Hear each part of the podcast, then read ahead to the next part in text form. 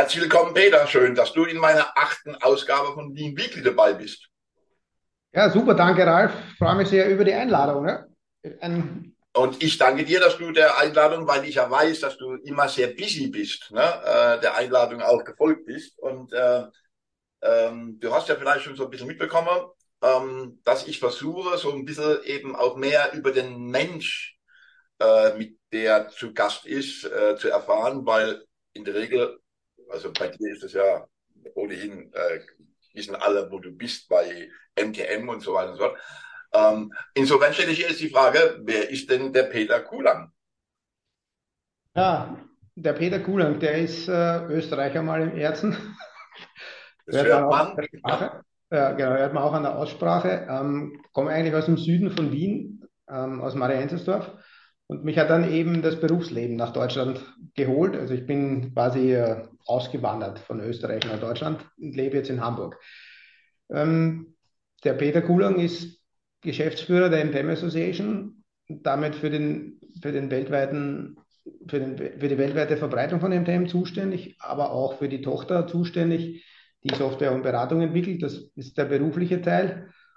Ja, wer ist der Peter Kulang? Der Peter Kulang macht gern Sport, Laufen, Radfahren. Früher, als ich noch in Österreich war, war ich gern mehr in den Bergen. Das lässt sich jetzt da in Hamburg etwas schwierig bewerkstelligen, dieses Thema. Dafür bist du aber sonntags morgens äh, an der Elbe, hast du mir mal verraten. Ja, ich nutze dafür jetzt natürlich die, also Hamburg ist natürlich schon, bietet mit der Elbe und den Wegen und zum Radfahren natürlich schon oder Laufen auch natürlich super Möglichkeiten. Bin auch gern am Meer, egal ob Ostsee oder Nordsee. Also ja, das ist so. Deine Zeit, also zumindest ist, wenn man so ein bisschen nach dir sucht und so, ne, also im Netz, äh, dann kommt natürlich erstmal Tausende von Einträgen MTM, das ist ja klar, ne, und äh, äh, deiner Professur auch äh, in, in, in Österreich, ne, äh, die du hattest, ne, und auch noch immer noch, äh, bist du da immer noch aktiv? Ja, also ich habe ich hab habilitiert, also ich habe mich habilitiert in Wien, an der TU in Wien. Und damit habe ich eine, ich habe keine Professur dort im, als, als also wie ein Lehrstuhl, sondern ich bin an dem Institut für Managementwissenschaften als äh, außerordentlicher Universitätsprofessor tätig, mache meine Vorlesung, betreue Diplomarbeiten das ist eigentlich das, was ich in Wien noch tue. Ne? Aber ich war ja davor, bevor ich zu MTM kam, sehr lange an der TU Wien. Also das heißt, da gibt es schon auch noch einen, eine enge Beziehung, auch zu den Aktivitäten von Fraunhofer in Österreich. Und in der Kombination Institut für Managementwissenschaften, Fraunhofer Österreich und MTM ist, ist diese. Und, und du warst mal politisch tätig, oder? Du warst mal, das was man in Deutschland, wird man glaube ich sagen, Stadtrat oder Gemeinderat. Ja, genau. Genau. Also Gemeinderat, weil wir keine, der Marienzersdorf nicht groß, also keine Stadt, sondern eine Gemeinde. Ich war äh, sieben Jahre im, acht Jahre im, im Gemeinderat tätig ähm, und davon fünf zuständig für das Thema Bauen, Flächenwidmung, ähm, also Ausrichtung der der Gemeinde, was äh, Bautätigkeiten betrifft. Und ich war äh, 31 Jahre lang bei einer Blasmusik, also bei unserer Blasmusik im Ort. Ähm, und davon dann auch 16 Jahre Obmann. So war ich da aktiv auch zu, bei mir zu Hause. Ne? Ja. Also man, kann so den Eindruck kriegen, wenn man äh, so ein bisschen nach also wenn man dich kennt, ne, und wir kennen uns ja jetzt, äh, ich glaube, wir haben uns kennengelernt äh, so mitten in der Corona-Phase äh, äh, ja. Äh, und haben wir dann öfters auch schon mal ein paar Dinge zusammen gemacht und so. Ähm, und wenn man dann sucht, dann denkt man, was, Blasmusik und politisch engagiert und so. Und politisch finde ich deswegen spannend, weil ich ja auch mal äh, Gemeinderat war, also war mal Gemeinderatmitglied. Und ähm, naja, ich habe es keine Legislaturperiode ausgehalten. Ich musste da. Ja, da, das wollte ich jetzt eigentlich fragen. Das weiß ich zum Beispiel nicht von dir, aber ich wollte fragen, also wir müssen jetzt nicht über die politische Gesinnung sprechen. Nee, nee. Aber man lernt, man lernt in der Politik halt schon, ähm, das, Politik ist ja die Kunst des Machbaren. Ne? Dich hätte ich jetzt eher so eingestellt, dass dir mal die, die Wahrheit auch gern schnell auf der Zunge liegt. Ne? Und das ist halt natürlich etwas, was man in der Politik vielleicht zuerst mal runterschluckt, bevor man es heraus Ja, das war ja genau mein Problem. Ähm, das war ja genau. Also ich für mich habe gedacht, naja, ich möchte mich jetzt engagieren, weil das ist ja, ne, also man, man engagiert sich ja irgendwie für den Ort, in dem man unterwegs ist und so weiter und so fort. Ähm, und ich bin ja auch einer, der manchmal über das Ziel hinausschießt, das weiß ich schon auch. Ne? Ähm, und so, und dann denkt man halt, man will irgendwas bewegen und so. Und dann wird man relativ schnell eingenordet ne? und so und so weiter. So, ähm, aber wenn es dann halt eben äh, nur noch fadenscheinliche Argumente sind, dann ist halt doof und dann habe ich gesagt, okay, ich kann hier nichts bewegen, da muss ich mein Ding abgeben. Naja, der, der nach mir auf der Liste war, der hat sich gefreut. Ja. Ja, aber trotzdem, es zeigt ja davon, dass man bereit ist, sich in, in der Kommune zu engagieren. Ja. Das ist was, was jetzt hier noch nicht gelungen ist. Ich bin seit 2015, in, also es wird auch hier jetzt nicht politisch gelingen, als Österreicher kann ich nicht äh, da aktiv werden, ist klar, aber ähm, ich hatte halt der Beruf dann nach 2015 nach Hamburg geführt und dann kam auch irgendwann mal Corona und unser Job bedeutet halt, dass man viel auf Achse ist da ist jetzt wenig Engagement da im sozialen Umfeld möglich, aber es war auch, ist Teil meiner Vergangenheit, das habe ich sehr gern gemacht und jetzt gibt es halt andere Aufgaben. Ne? Jetzt gibt es andere Aufgaben. Und man, irgendwie ähm, bereichst du auch scheinbar Länder, gell, die irgendwie, ähm, wo man jetzt nicht so auf dem Schirm hat, äh, irgendwie ja. Himalaya oder, oder, oder mal sein. Ha? Kann schon sein. Ich weiß nicht, worauf du anspielst. Ja, auf gar nichts. Ne? Ich, ähm, ähm ich habe dann, ich weiß es nicht mehr, ich habe das nicht aufgeschrieben, aber ähm, irgendwie ähm, Skifahren tust du natürlich auch als Österreicher, ne? Und dann, ja. ähm, also Skifahren da gibt Gegenden, wo, wo man jetzt nicht sagt, ja. Okay, ich habe den Hinweis verstanden. Ja, also ich fahre gern Ski, das habe ich vorher nicht erwähnt, das Hobby, aber ist halt aus Hamburg auch nicht so ganz einfach, aber war früher, ich in Österreich noch war einfacher. Aber Skifahren hat bei mir ein bisschen eine andere einen anderen Hintergrund. Ich gehe gern oder ich war relativ oft schon Heli-Skifahren. Genau. Und, äh, da ist die weiteste Reise oder die aufwendigste Reise, die ich je unternommen habe, war Heli-Skifahren in Kamtschatka. Ja. Für die, die nicht wissen, wo Kamtschatka ist, das ist da eine Insel östlich noch von Russland. Also ist eigentlich eine Halbinsel, äh, die zu Russland gehört und quasi in der Verlängerung nördlich von Japan ähm, zu finden ist. Und dort ist halt sehr viel Gegend, sehr viel Vulkane, sehr viel Schnee. Und äh, da war ich mal mit einem Freund eine Woche Heli-Skifahren. Das war ein, das war mal ein Erlebnis der anderen Art. Wenn ich sonst, also vor Corona war das das letzte Mal, wo ich Heli-Skifahren war, in Kanada war 2019, wo ich öfter bin. Dort ist es halt einfach der Pulverschnee zur richtigen Jahreszeit. Der massige Pulverschnee und diese andere Landschaft, das ist einfach bis zu einem gewissen Grad der Freiheit, die man, die man dort erfährt, wenn du dann, wenn dir der Schnee ins Gesicht staubt, wenn du da entweder am Gletscher oder durch den Wald fährst. Das ist einfach ein ganz anderes Skifahren. Und ähm, ja, das mache ich halt sehr gerne. Jetzt ist es halt seit längerer Zeit nicht passiert. Ja, kam, kam Corona und jetzt auch mit dieser Nachhaltigkeitsthemen und Fliegen. Und also ich, ich habe für mich entschieden, dass ich das äh, zukünftig nur mehr mache, wenn ich es beruflich kombinieren kann. Also wenn ich die Reise quasi argumentieren kann ähm, wir haben eine Tochter in den USA, also sollten sich da, denke ich, auch Mittel und Wege finden, aber. Ja, ich glaube, äh, du bist so viel unterwegs in der Welt und, und ähm, wer dich ja verfolgt irgendwo auf irgend, also auf LinkedIn oder ja, der kriegt das mit.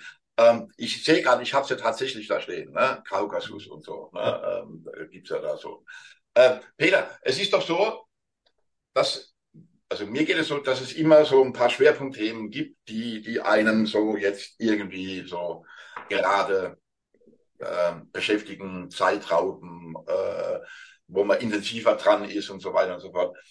Ähm, ich habe mir überlegt, ob ich dir diese Frage stellen soll, ob es ein Thema für dich gibt, was dich im Moment, ein bestimmtes Thema, was dich im Moment besonders beschäftigt oder was deine höchste Aufmerksamkeit hat, weil ich bei dir immer den Eindruck habe, dass es brutal viele äh, Themen gibt, die dich gerade so beschäftigen. Aber gibt es eines, was dich, was dich jetzt gerade beschäftigt?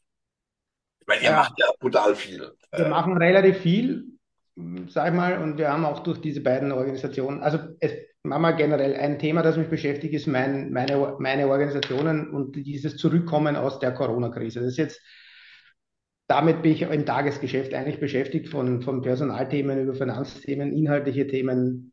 Wir haben einen Vorstand drüber. Also das sind, meine Arbeit beschäftigt mich halt primär. Aber wenn ich jetzt ein Thema rausgreifen sollte, dann muss ich sagen, wir hatten jetzt Rechnungs Rechnungsprüfung oder Wirtschaftsprüfung für die letzten beiden Jahre, die zum Glück sehr gut gelaufen ist. Und da freut es mich, dass man dann als Geschäftsführer, wenn du das 22er Jahr abschließt und du siehst, dass wieder auf beiden Seiten schwarze Zahlen rauskommen, dann weißt du, dass du mit deinem Team die richtigen Entscheidungen getroffen hast. Und das gibt dann auch mal nach zwei Jahren davor, wo wir die Verantwortung übernommen haben, ein bisschen Selbstvertrauen, oder nicht Selbstvertrauen, aber Selbstsicherheit und, und zeigt, dass der Weg eigentlich äh, richtig eingeschlagen worden ist. Das ist jetzt aber kein Thema, das mich so richtig beschäftigt. Ähm, was mich im Moment inhaltlich umtreibt, ist interessanterweise die letzte Meile. Da gibt es Fragestellungen, also die Aktivitäten aus menschlicher Sicht in der letzten Meile. Da kommt wieder mal so ein bisschen ein inhaltlicher Aspekt rein, wo wir ein äh, interessantes Thema haben, ähm, initiiert durch die Bundesregierung, also Regierung ist falsch, aber durch das BMAS, Bundesministerium für Arbeit und Soziales, wo es um die, wo man mal untersuchen wollen oder werden, wie man, was denn so in Richtung Last, Belastungsmöglichkeiten der, der Paketzusteller oder der Briefzusteller geht. Und ich habe mal vor Jahren schon einen Spruch geprägt, würden die Logistikunternehmen mit MTM-Daten arbeiten, müsste man wahrscheinlich mal entweder die Personalsituation oder die Produktivität, aber auch das Thema Ergonomie anders denken. Ich will jetzt keine Zahlen raushauen an der Stelle, die ich da vielleicht mal auf einer Bühne ohne so von mir geben würde, aber dieses Thema Leistung, faire Leistungserwartung, ähm, Leistungskorridore, die zumutbar sind, das ist ein Thema, das ich, sieht man ja bei den Paketzustellern, ähm, die sich stellt, wobei das eine Kombination ist aus menschlich, also manuellen Tätigkeiten, Fahrzeug beladen, Fahrzeug wieder Briefe rausholen, dann die Treppen raufgehen, Treppen, wie auch immer, also die, das, das eigentliche Zustellen und dann natürlich ein Verkehrsthema, Staus, ähm, was ist die Routenplanung, was ist die Ideale. Und da haben wir ganz eine spannende Idee, dass wir das mit Motion Mining in Kombination mit MTM mal kombinieren oder ausprobieren, um eben Ist-Daten zu erfassen und dann mit Solldaten von MTM vergleichen. Und wir sind eigentlich, also die Ist-Daten auf der Seite, auf der einen Seite mit KI auswerten, also Machine Learning im Wesentlichen, mhm. und dann mappen mit MTM-Themen oder MTM-Bewertungen. Und da bin ich schon mal gespannt, was wir da für magische Aspekte rausbringen werden, weil ich glaube, dieser Abgleich wird mal wird interessant und werden wir sehen, wie weit das geht. Aber das beschäftigt mich inhaltlich gerade. Endlich um, ähm, mal wieder was Inhaltliches. Also äh, denke ich mir. Und wie du ja weißt, das habe ich jetzt schon oft genug gesagt, ich bin der fünftgrößte Fan von NPM. Ne? ähm, immer. immer noch. Ne? Also immer noch. Ich bin noch nicht im Ranking nach oben gekommen. Also ist noch keiner. Müssen wir vielleicht noch mal dran arbeiten, Ralf. Ne?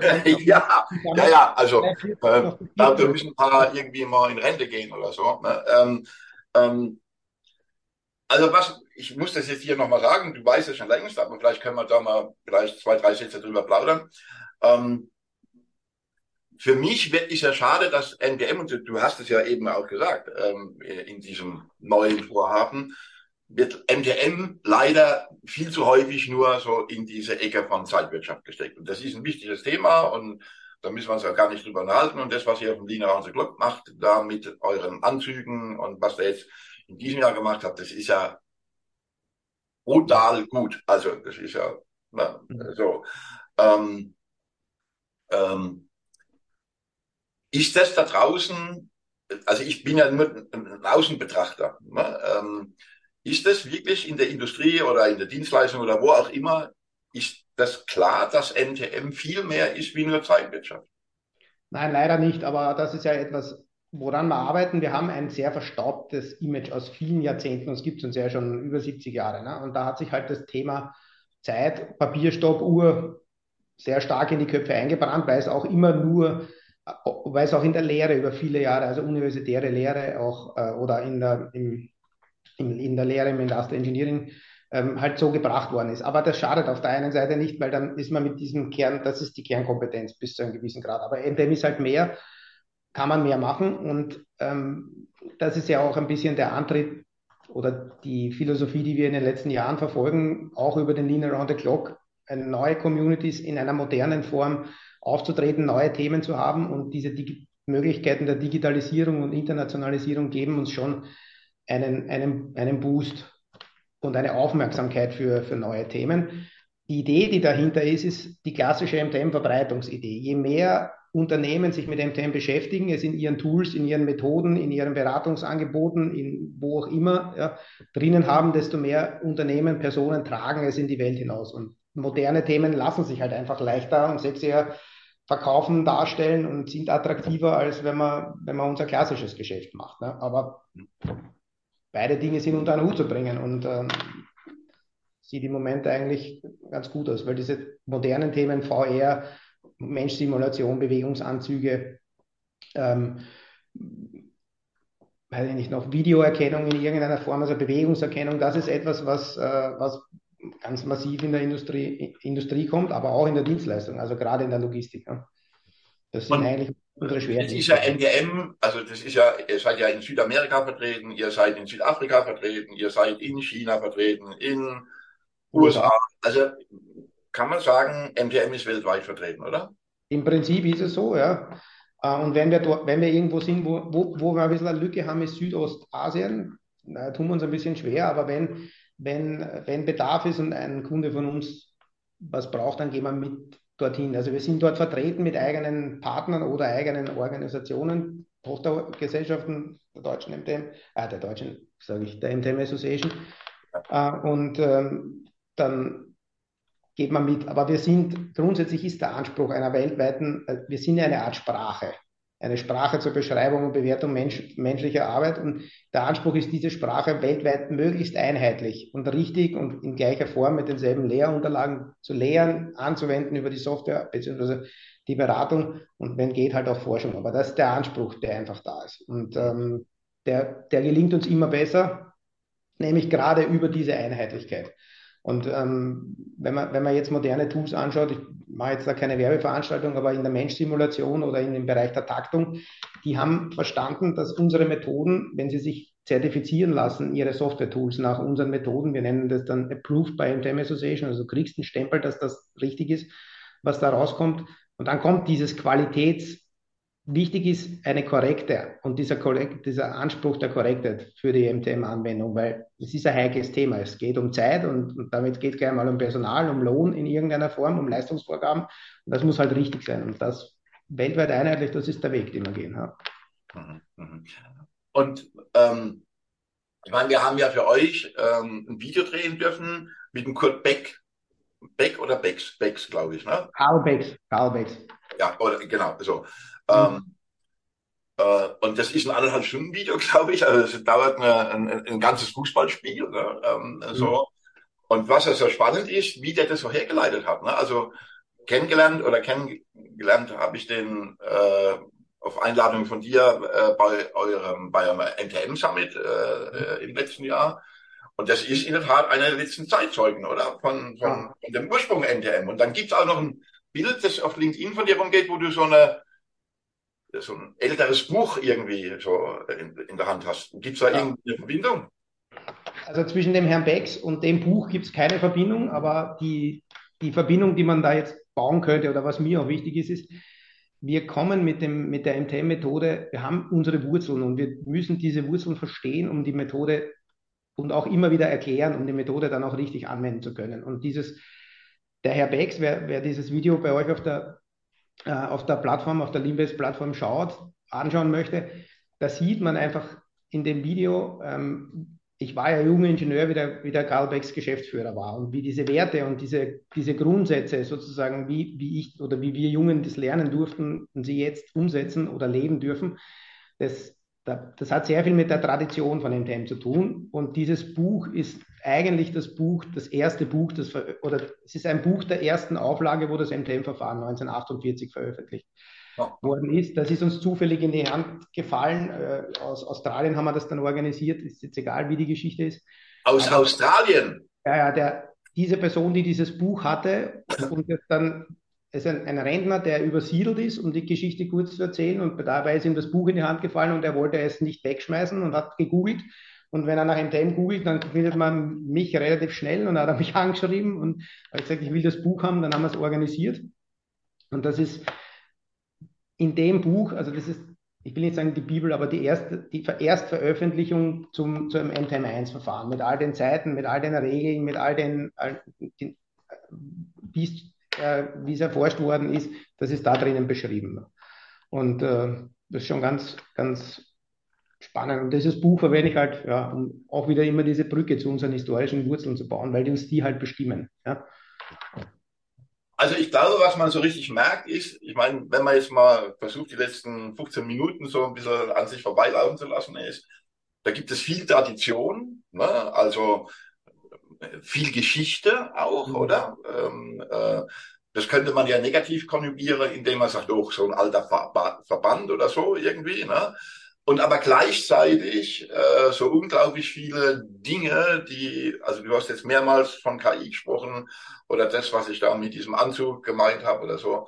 Wie schwierig ist das denn, Peter, sozusagen diese Balance zu halten? Weil ich mir vorstellen kann, in so einem Verband gibt es natürlich auch sehr viele, das soll gar nicht negativ gemeint sein, Traditionalisten, also die so, ne, so an dem, an dem, was sie ja erschaffen haben oder zumindest dazu beigetragen haben, dass das, was der Verband oder diese Association oder dieser Verein mhm. oder was auch immer ist, ist das schwierig für dich als Vorsteher, sage ich mal so? Ähm, also ich stelle mir das brutal schwer vor. Nein, ist, nein, ist es nicht. Und, und zwar aus zwei Gründen. Betrachten wir mal kurz die Organisation. Der, der Verband, also die MTM Association, die Mitglieder sind repräsentiert im Vorstand und dort versucht man immer nach vorne zu denken. Wir, wir kennen unsere Wurzeln, wir kennen, wir kennen die äh, Errungenschaften der Vergangenheit, unsere Systeme, auf die wir achten, die wir wertschätzen, die wir aber auch anwenden, mit denen wir unser Geld verdienen, muss man auch mal so sagen. Und die, das ist das eine. Und der Verband ist eigentlich überhaupt nicht rückwärts gewandt. Da gibt es auch nicht allzu viel Bremser. Das sieht man auch in den aktuellen Veränderungen unserer Mitgliederstruktur, beziehungsweise jetzt äh, wieder Vorstandswechsel, da, da, ist eher Interesse da, in den Vorstand hineinzukommen und in die Zukunft, die Zukunft von dem Thema zu beeinflussen.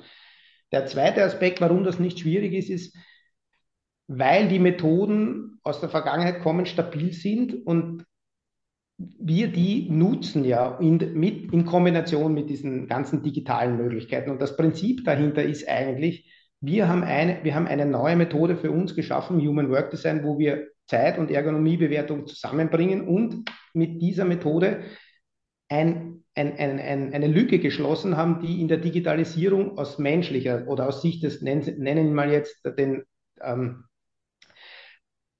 menschlicher Bewegung oder den, den, äh, wie sagt man, den digitalen Schattenmensch oder für Menschmodelle, wo wir das schließen konnten. Und zwar, wir beschreiben den menschlichen Bewegungsablauf so fein und können damit zeitlich bewerten, dass es auch Computer nutzen können. Das ist uns gelungen. So, aber das ist gar nicht so sehr das Thema, sondern die Verbindung zu diesen neuen Technologien kommt dadurch, dass wir eigentlich dafür sorgen, dass wir anbieten, wir schreiben euch eine korrekte Analyse, gebt uns noch die Daten. Also wir, wir, wir haben gar nicht den Anspruch, mit all diesen Technologien das alles selber besser zu können, sondern es geht um diese Partnerschaft mit anderen Unternehmen. Die liefern unser standardisiertes Datenset und wir machen ihnen die MTM-Analyse draus. Das gelingt mit dem MTM Motion jetzt zum ersten Mal als ich angefangen habe, als junger Ingenieur bei NTM zu arbeiten, war noch die große, das große Verständnis oder die große Drohung, dass irgendwann mal der Computer uns die, die Arbeit abnehmen wird und wir automatisiert MTM-Analysen erstellen. Das hat man damals als Bedrohung gesehen. Wenn du das nicht als Bedrohung siehst, sondern als Chance, MTM zu verbreiten, dann ist das jetzt der Weg, den wir gehen. Aber wir tun es jetzt, wir können es jetzt, wir machen die MTM-Analyse und wir nehmen uns selber unsere Arbeit weg, unter Anführungszeichen. Wir schaffen aber dadurch natürlich neue. Und, das und, ihr, und ihr tut natürlich auch, ihr geht, also ich weiß nicht, ob man das als strategische Entwicklung von NPM betrachten kann, ist es so, damit besteht, also ich will jetzt nicht von Abhängigkeiten sprechen, aber da ergänzen sich ja zwei grundsätzlich unterschiedliche Kompetenzen. Nämlich das eine, die sozusagen die Kompetenzen der KI und so weiter haben. Aber diese KI funktioniert halt nicht ohne Daten und die habt halt eben hier. Und ich glaube, das ist schon. Also das, ähm, ist, das ist total richtig, diese Ergänzung, weil wir haben, wir haben eine Kernkompetenz in dem, was wir tun und wir möchten diejenigen, die das brauchen, nämlich meistens die zeitliche Information oder die ergonomische Information, das wollen wir den Partnern zur Verfügung stellen. Und die haben aber diese Kompetenzen nicht. Wir, wir deren nicht und die unsere nicht. So, und dieses Zusammen, wirken, das ist es. Wir müssen nicht in allen Feldern fischen. Wir wissen, wo wir gut sind. Dort wird man uns, dort nimmt man uns auch wahr, dort braucht man uns, dort will man uns, aber wir müssen nicht alles können. Ja? Und daher diese, diese Partnerschaften und diese, diese nach vorne in, in die Zukunft gerichtete Entwicklung, keine Angst davon, irgendwelchen neuen Technologien zu haben. Ne? Und ähm, man weiß ja auch nicht, welches inhaltliche Thema wir in den nächsten zwei Jahren wieder mit einem nassen Fetzen durchs Dorf treiben, sagt man in Österreich, ne? oder welches Schwein wir durch die, die Gegend treiben, wenn wir bei Industrie 4.0 vor ja. 15 Jahren beginnen.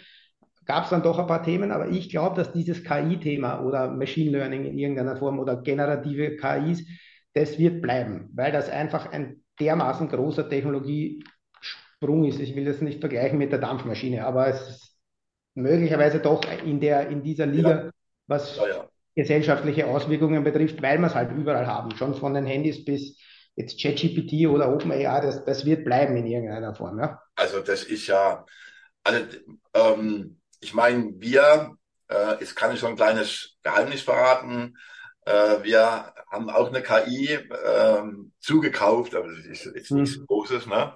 Und äh, das haben wir eigentlich mehr so aus Spaß gemacht. Äh, und die werden wir jetzt äh, einbinden und die durchsucht alle Inhalte bei uns auf der E-Base dann. Mhm. Ähm, und dann kannst du das so bedienen wie ChatGPT. Ja. So, ja, ne? cool. Und es ist einfach gewaltig, was dieses Ding äh, liefert.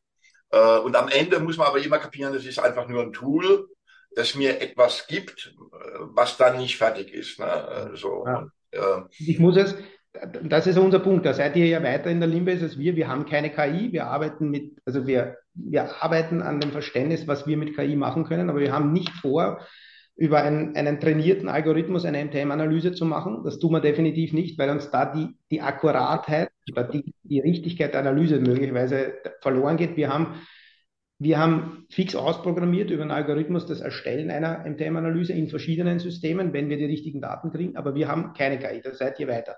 Nur, was ich sagen wollte, ist, das Schwierige daran ist ja das Trainieren dieser Algorithmen ne, oder dieser Modelle in irgendeiner Form. Und das gibt es halt nicht gratis. Ne? Das haben bei OpenAI und bei JGPT genau, genau. ja Jahre, ja, Millionen Mannjahre genau. an Inhalten hineinfüttern gekostet. Aber das gibt es halt für so eine kleine Organisation, wie wir beide sind. Ja, ja, ja, ja. Morgen. Genau. halt tun. Ne?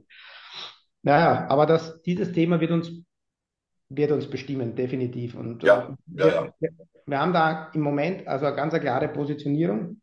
Wir machen im Moment nicht KI. Wir denken daran, was wir tun können, um für uns da was zu machen. Aber wir wollen ja eher Partnerschaften haben mit Leuten, die da Ahnung haben. Ne? Und darum werden wir auch beim nächsten MTM Summit, also 24, gibt es das Generalthema KI und MTM in irgendeiner Form. Und es gibt äh, eine interessante, ich bin an einer, an einem Kino dran, um dieses Thema KI mal auf der gesellschaftlichen Ebene aufzureißen. Da gibt es interessante Veröffentlichungen und äh, da versuche ich die, das ist ein, inzwischen sehr der Bestsellerbuch geworden, You and AI. Da versuche ich die, die Autoren zu bekommen. Dann haben wir fachlichen Bezug über der tiefer in unser Fachgebiet reingeht und wir werden auch zeigen, was wir tun zu dem Zeitpunkt. Also ich habe einen Insider. Ende der Werbeentscheidung, Ende der Werbeentscheidung. Und ich habe einen Insider, ich weiß nämlich, mit wem du noch im Gespräch bist, der in 24 äh, vielleicht ähm, einen Impuls macht äh, außerhalb dem ureigentlichen Thema. Mit dem warst du äh, auf dem Lunch.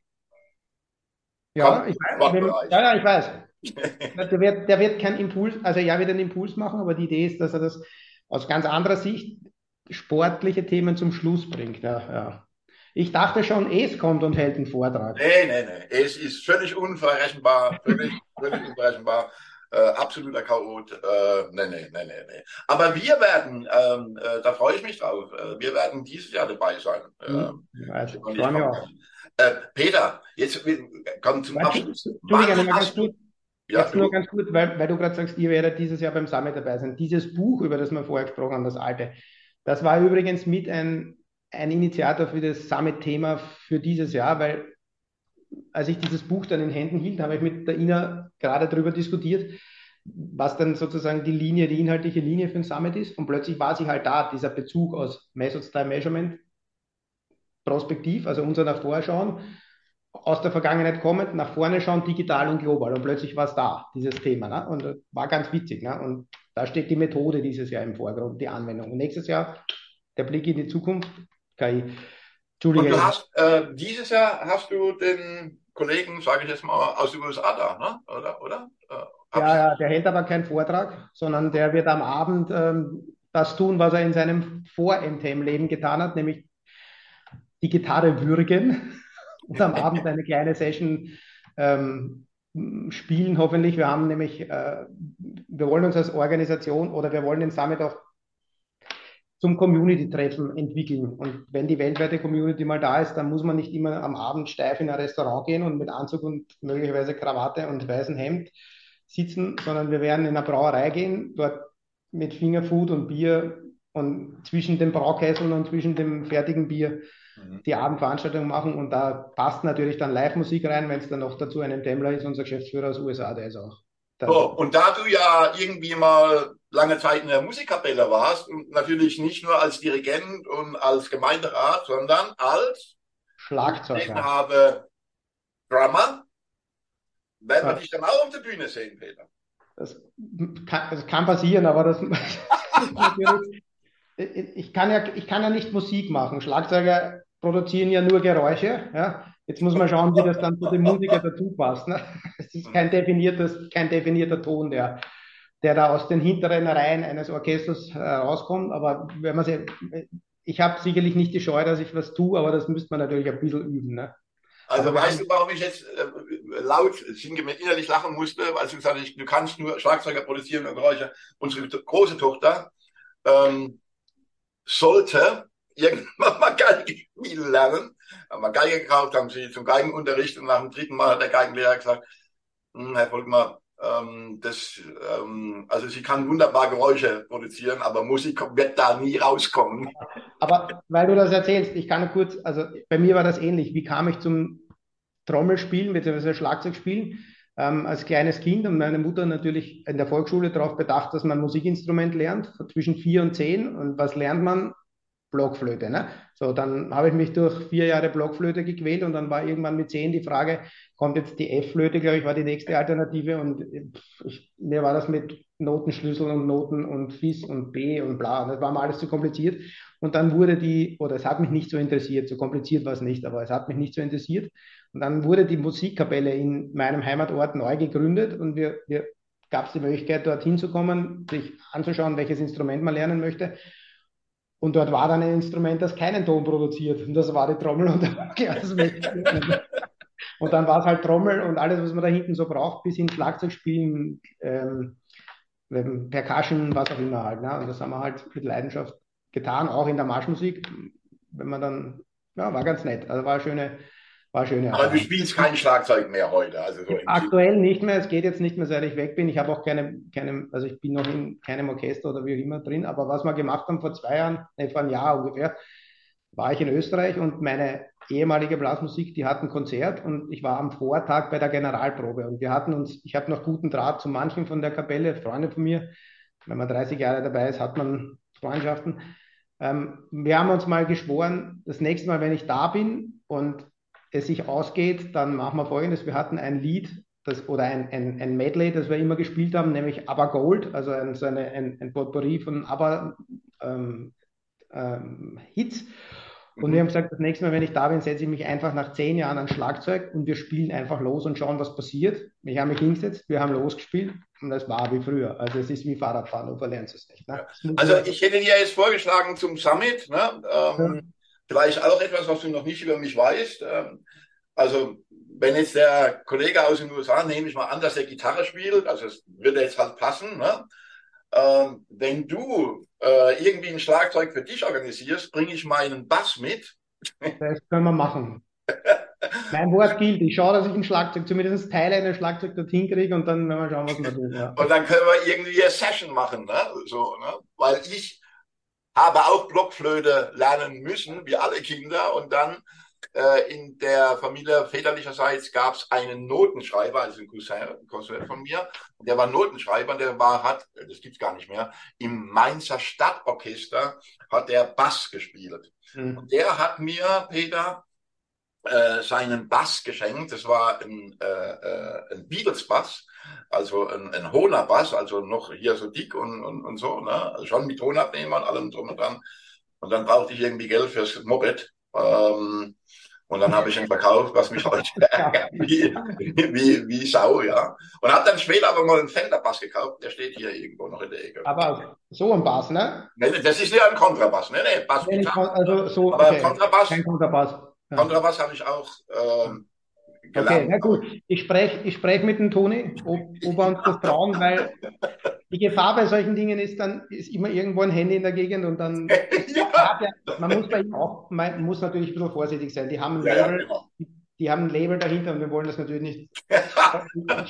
okay, alles klar. Peter, zum Abschluss. Ähm, ähm, ich meine, man spürt ja, wenn du über NTM äh, äh, sprichst, ne, wie du da und wer dich mal persönlich und live erlebt, egal wo, äh, und du in deiner Eigenschaft als MTMler, sage ich mal, als einer der obersten MTMler äh, unterwegs bist, äh, spürt man ja die Leidenschaft und das Herzblut. Also, du hast irgendwie Abitur gemacht, du hast studiert, äh, und dann muss ja irgendwann diese Kreuzung gekommen sein, äh, wo du gesagt hast, MTM ist meine Liebe. Also, Mhm.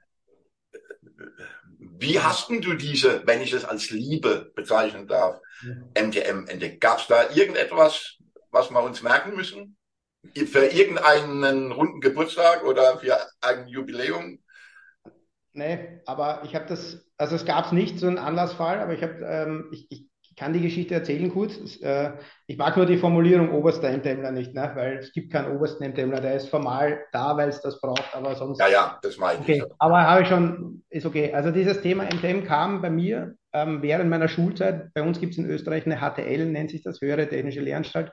Machst quasi Abi, Abitur oder Matura, wie man bei uns sagt, mit einer fachlichen Ausbildung. Und in dieser Zeit muss ich Realpraxis, also Praxis oder Projekte äh, im Sommer machen und hatte die Möglichkeit, damals über meinen Mentor, den Heinrich Gerhard, äh, bei MTM beginnen zu dürfen. So, und habe das begonnen und habe gemerkt, dass mir, wenn wir dann Projekte in der Industrie gemacht haben, und jetzt kommt mein, mein Charakter, meine Persönlichkeit dazu. Ich bin einer, der sehr gerne weiß, dass ich mich auf etwas verlassen kann. Also so. Und das Beraten hat mich immer gestört dahingehend, dass du irgendwas gesagt hast, was dann vielleicht eingetreten ist oder auch nicht. Und dieses so. Und MTM gab mir in diesen Beratungsaufträgen oder die Sicherheit, dass wenn ich eine veränderte MTM-Analyse mir überlege, wie der Arbeitsplatz ausschaut, das System umgestalte, dann konnte ich sagen, das dauert so und so lange. Und diese Faszination oder diese Sicherheit eigentlich, dieses, was mein Charakter braucht, sozusagen diese Sicherheit hat mir die Methode gegeben. Und dann kam ich dazu und hat mich immer fasziniert. Noch dazu war es eine Nische, weil haben sich nicht so viele damit beschäftigt. Damit war gleich mal ein Alleinstellungsmerkmal verbunden. Und mit dem habe ich mich eigentlich in meiner Studienzeit dann gleich beschäftigt. Auch in meiner wissenschaftlichen Karriere hat das immer wieder ein, ein, ein Thema, war es immer wieder ein Thema und auch dann in der Habil schließlich. Ne? Ja. Und jetzt Und, da, und dann warst du irgendwann sogar ne, äh, Vorsitzender von MTM Österreich, ne? Irgendwie so. Äh, nee, da war ich nur in der Prüfungskommission in Österreich. Also nein, äh, Vorsitzender, ich habe nur die Prüfung, also nein, also ich habe meine Aktivitäten in Österreich gehabt. Ich war stellvertretender Präsident irgendwie in Österreich, aber das, ich habe die Rolle dann in Österreich aufgegeben, als ich hier formal Verantwortung übernommen Ja, ja. habe. Geht nicht, aber jetzt bin ich quasi so, wie du es formuliert hast, der, der oberste MTMler, wobei, was Ja, heißt das? also nennen wir das mal Repräsentant. Einer Ja, der ja, genau. oberen Repräsentanten. Ja, genau. So ist es. Und so kam es zu MTM und, und ja, das hat mich halt interessiert und ja. Wie viele Jahre machst du das jetzt später? 1987 habe ich angefangen damit. Also 35 wird sich schon ausgehen bald, ne? Ja. Ein Leben. Ja, Und ja, noch viele Jahre mehr, Peter.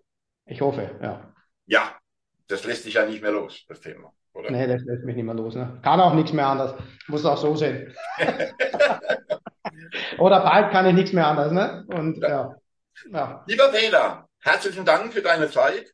Lieber Äh, danke dir fand für die Chance. ähm, interessant, weil wir eben nicht nur über den MTM Peter Kuhlang gesprochen haben, sondern jetzt auch wissen, dass du Schlagzeuger bist, dass wir für 2023 vielleicht gemeinsam eine Kapelle machen. ja, herzlichen Dank, Peter, und äh, wir sehen uns spätestens äh, äh, bei euch im Oktober am 18. und 10., 19. 19. Ähm, Oktober. Oktober in Hamburg auf dem Summit. Ja. Ralf, danke dir nochmal für die Chance und für die Einladung und äh, ja, bis bald und es ist immer sehr bereichernd mit dir zu quatschen und ich genieße es. Bis. Vielen Dank, Peter.